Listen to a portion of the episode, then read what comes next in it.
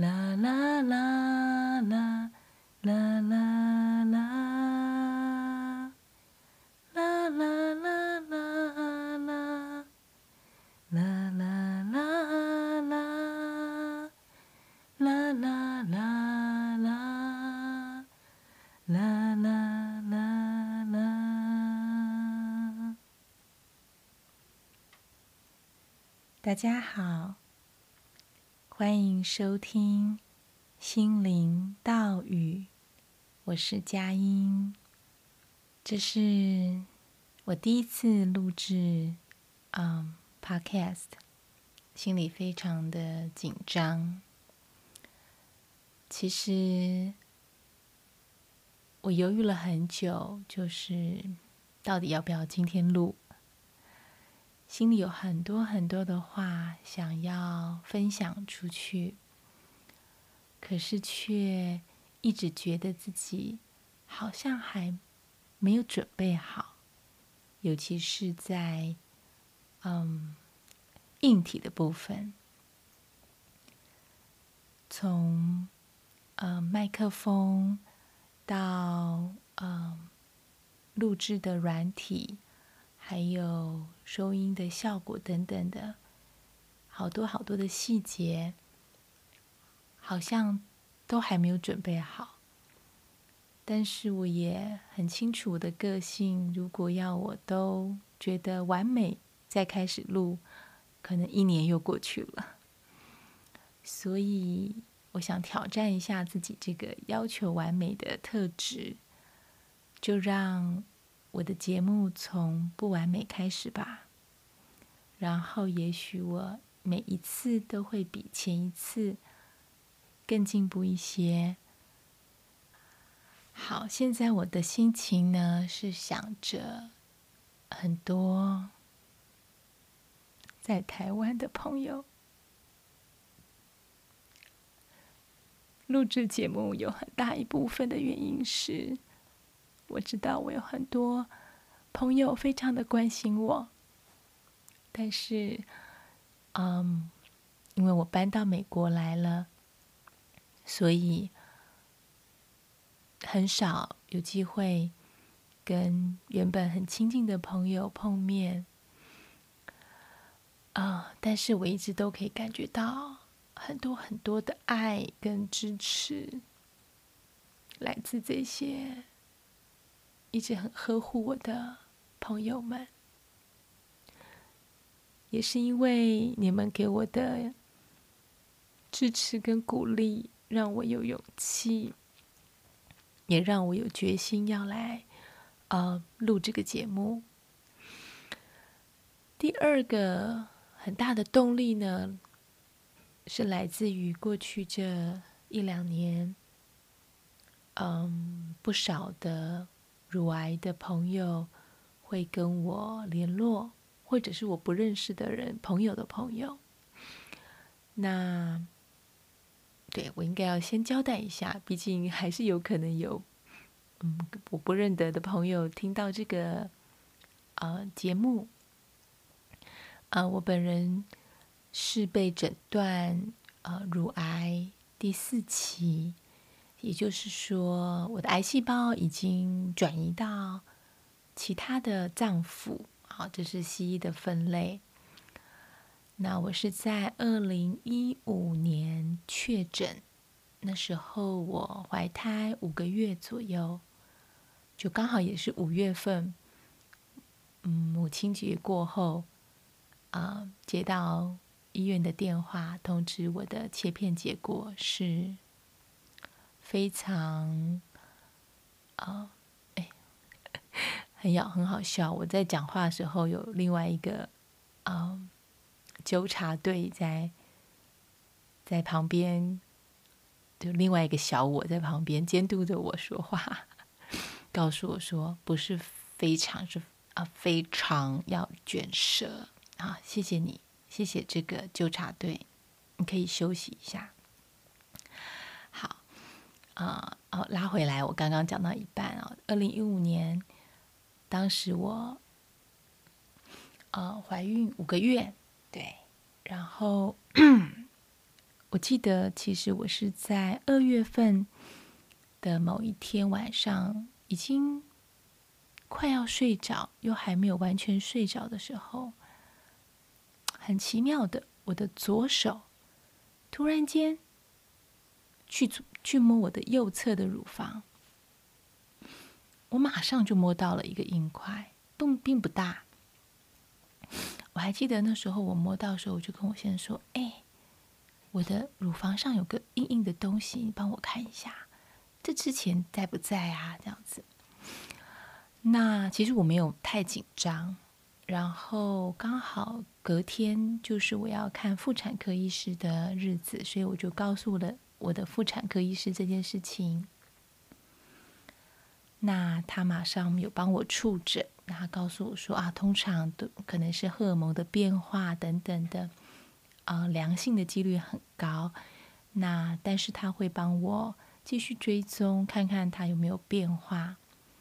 那后来的几个月呢，发现那个肿块是慢慢的变大。那原本我是完全不想要在怀孕期间去嗯做其他的其他的治疗，或者是说，应该是说我鸵鸟上鸵鸟心态上面是并不想要去在这个时间点来更进一步的知道到底这个肿肿块是怎么回事。可是医院呢，非常的紧张，也应该说谨慎吧。三番两次的跟我说，啊、我应该要去做个切片。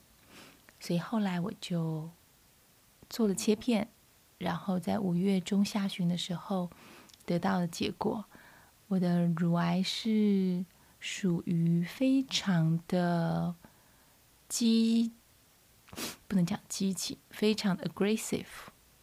个中文到底是什么？我已经有点忘记了。好，非常的有侵略性的一种啊、嗯、类型。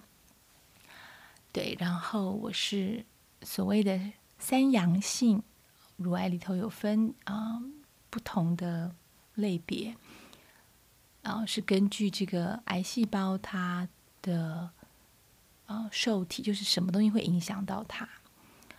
总之，我是三阳性。我还记得当当时我接到电话，我是在我先生的中医诊所。对，我先生是中医，我不是。那我们那时候一起工作，所以我都在诊所的前台柜帮忙。啊，我还记得那是一个星期一的早上，我的妇产科医师打电话给我。他第一句话就是问说：“啊、我先生在不在我身边？”啊、我听他这么说，我心里头已经猜到八成了，应该是不好的东西，是坏消息。那我那时候告诉他：“啊，我先生在忙，有什么事情他可以跟我说。”所以他就在电话里头告诉我这个消息。然后跟我约尽快可以去医院跟他碰面，大概就是这个过程吧。我记得那一天我坐在前台柜，不断不断的眼泪一直掉下来，然后嗯，很多病人其实我们有点像是朋友，都会聊个几句，当他们。在我面前要结账或预约时间的时候，看得出来我的眼眶都是红的，很多人都露出很担忧的表情，而我也觉得不是很适当在那个时候告诉他们。所以那一天是想要想要好好的哭，而没有办法哭出来的一种状况。当然，后来我先生从诊间出来，我就告诉他这件事情。啊，我记得，我记得他抱着我跟我说：“老婆，不管发生什么事情，我都会陪着你一起面对。”所以那已经是二零一五年的事情了。我很很幸运的是，在那一年的八月份，呃，自然的产。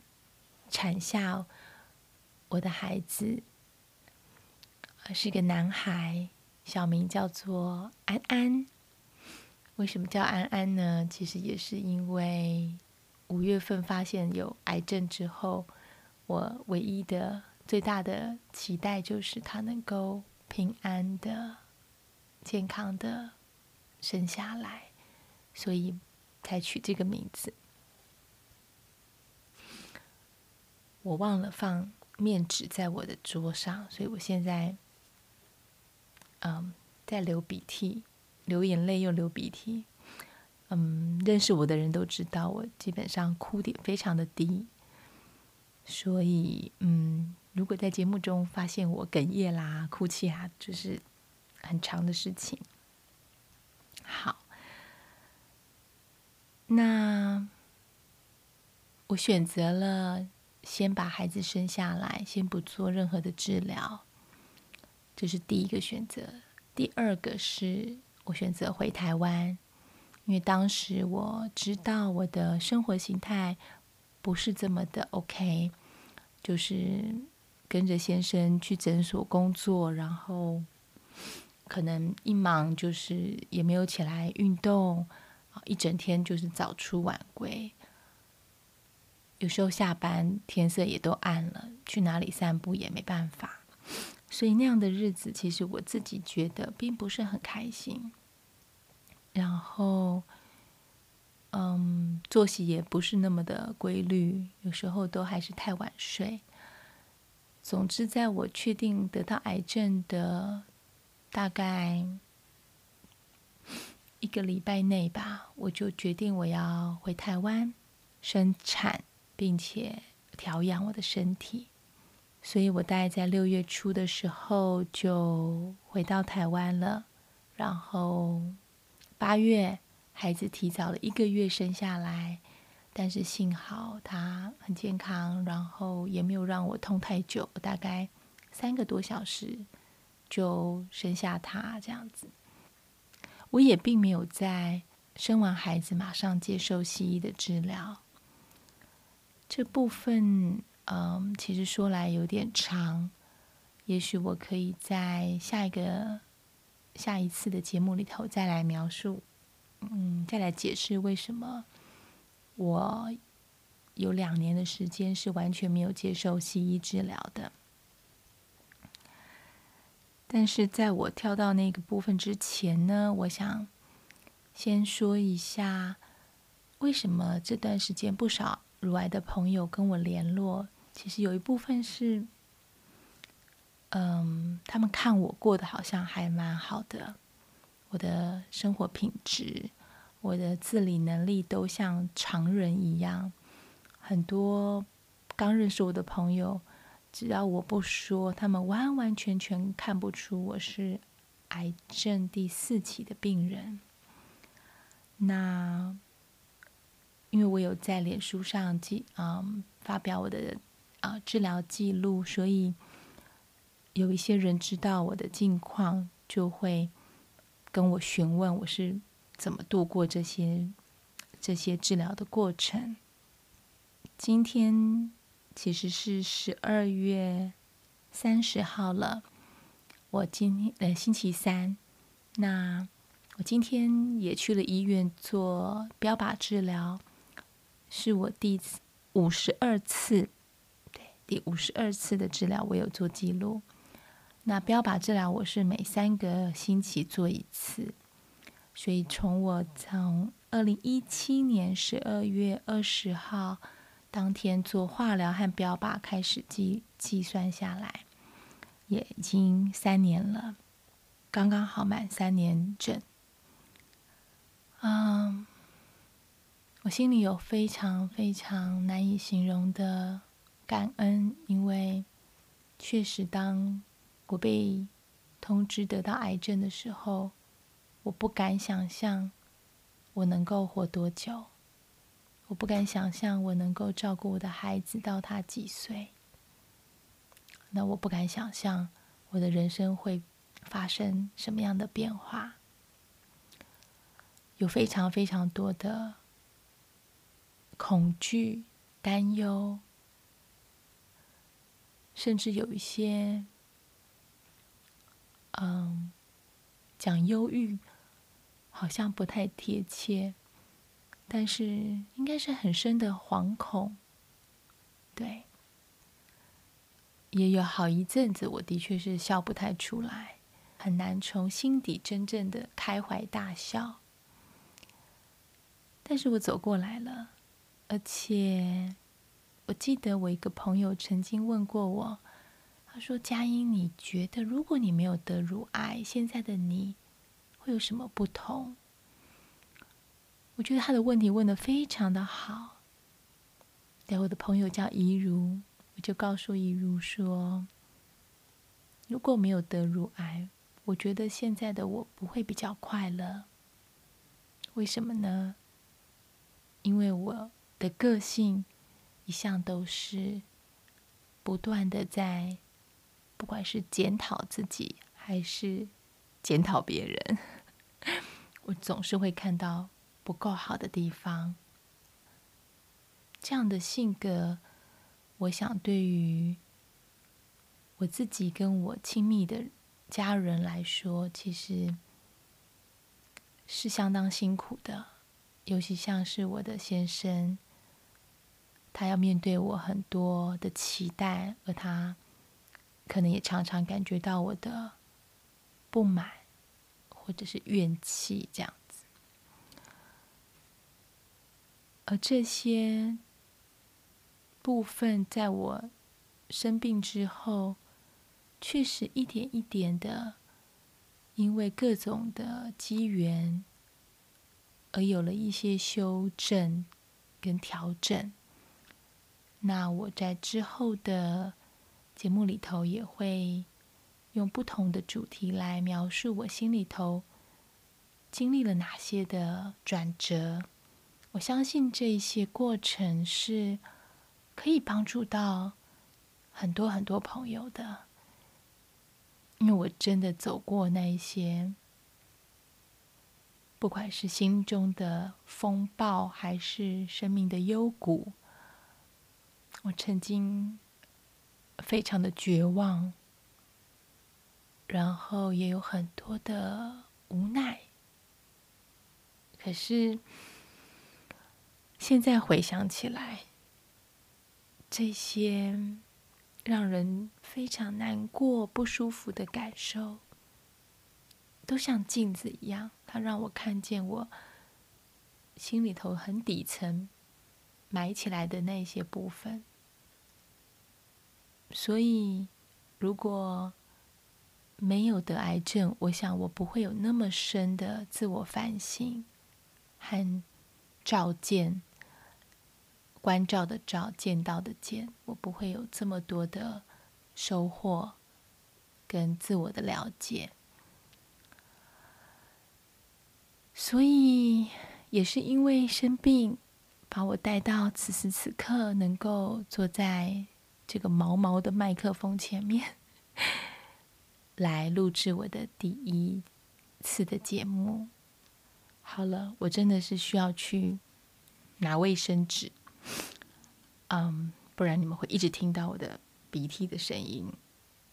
好，那今天就先讲到这边。哦，对了，我刚刚好像忘了说，为什么在一开头我要哼那首歌？嗯。其实我是可以暂停的，对不对？我应该要暂停一下。处理我的这个鼻涕，然后再回来解释一下。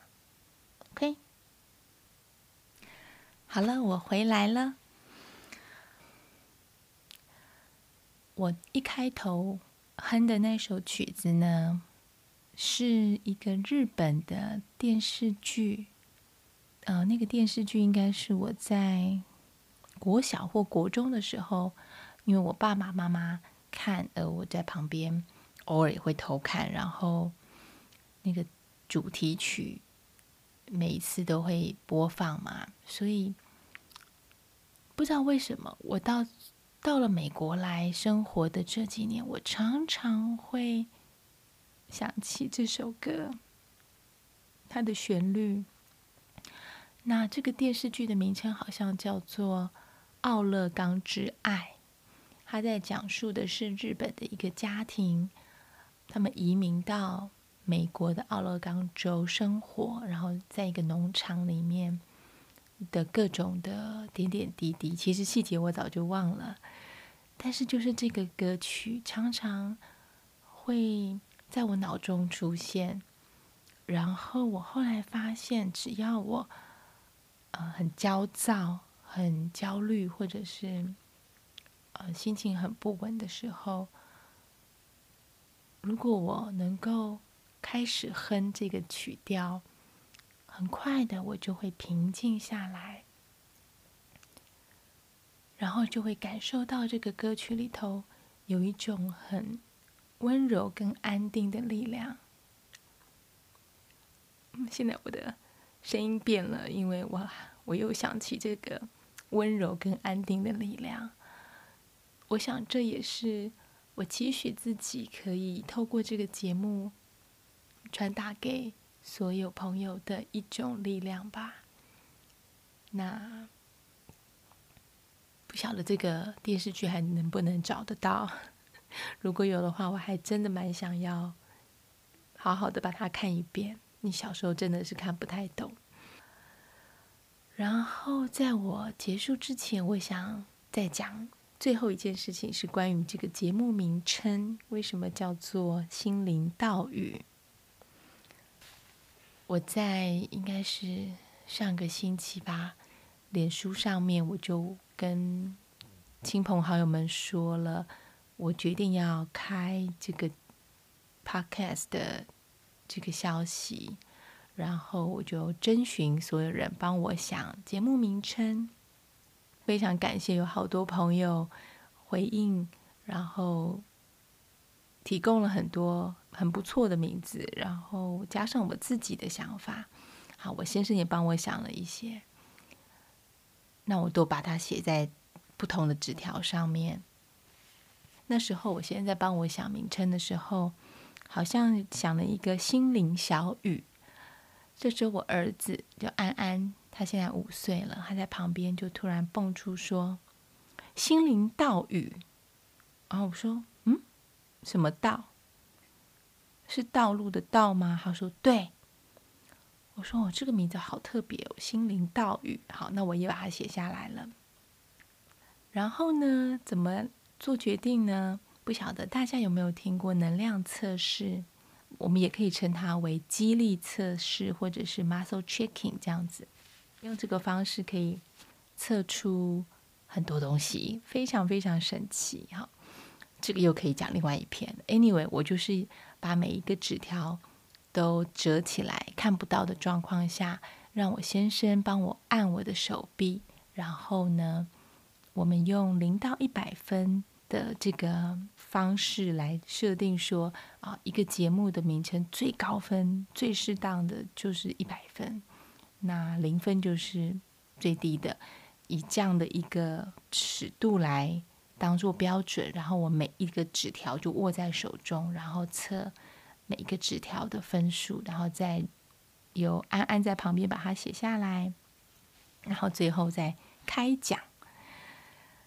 非常有趣，就是安安想的这个心灵道语得到满分，而其他的呢，大部分都落在二十分、三十分左右，好像跟一百分最接近的是六十几分吧，如果没有记错，就是还蛮悬殊的这样子。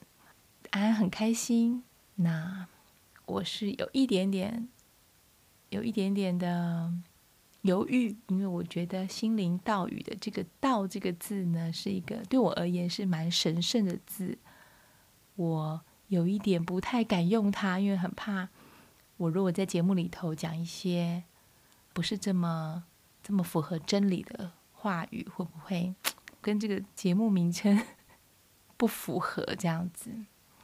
好，但是 anyway，如果身体已经这样子的反应，而且我们测了至少五次，它都是一百分。对，所以我只好把其他我也很喜欢的名字先放下来，就用这个我儿子带给我的礼物喽。这个名字带给我的感觉，就是一个是我是用心在跟大家交流，而不是用我的呃大脑。这应该是有蛮大的区别，这样子。第二就是这个“道”这个字对我来说有点像是一种指引，像道路，或者是像是一个说话，也是一个道嘛，就是对，倒不是道理的道，所以有点像是呃娓娓道来的这个道。我会用我自己比较舒服的语调，通常是比较慢的这样的语速，跟用我的心。来将我想要跟大家分享的事情说出来，这就是这个名称给我的感受。好啦，谢谢你们听到这里，那晚安。啊，我这边现在是十一点二十二分，所以我说晚安。但不管你们是在什么时间听，我都希望。刚才的时间对你们来说没有浪费。OK，下回见了。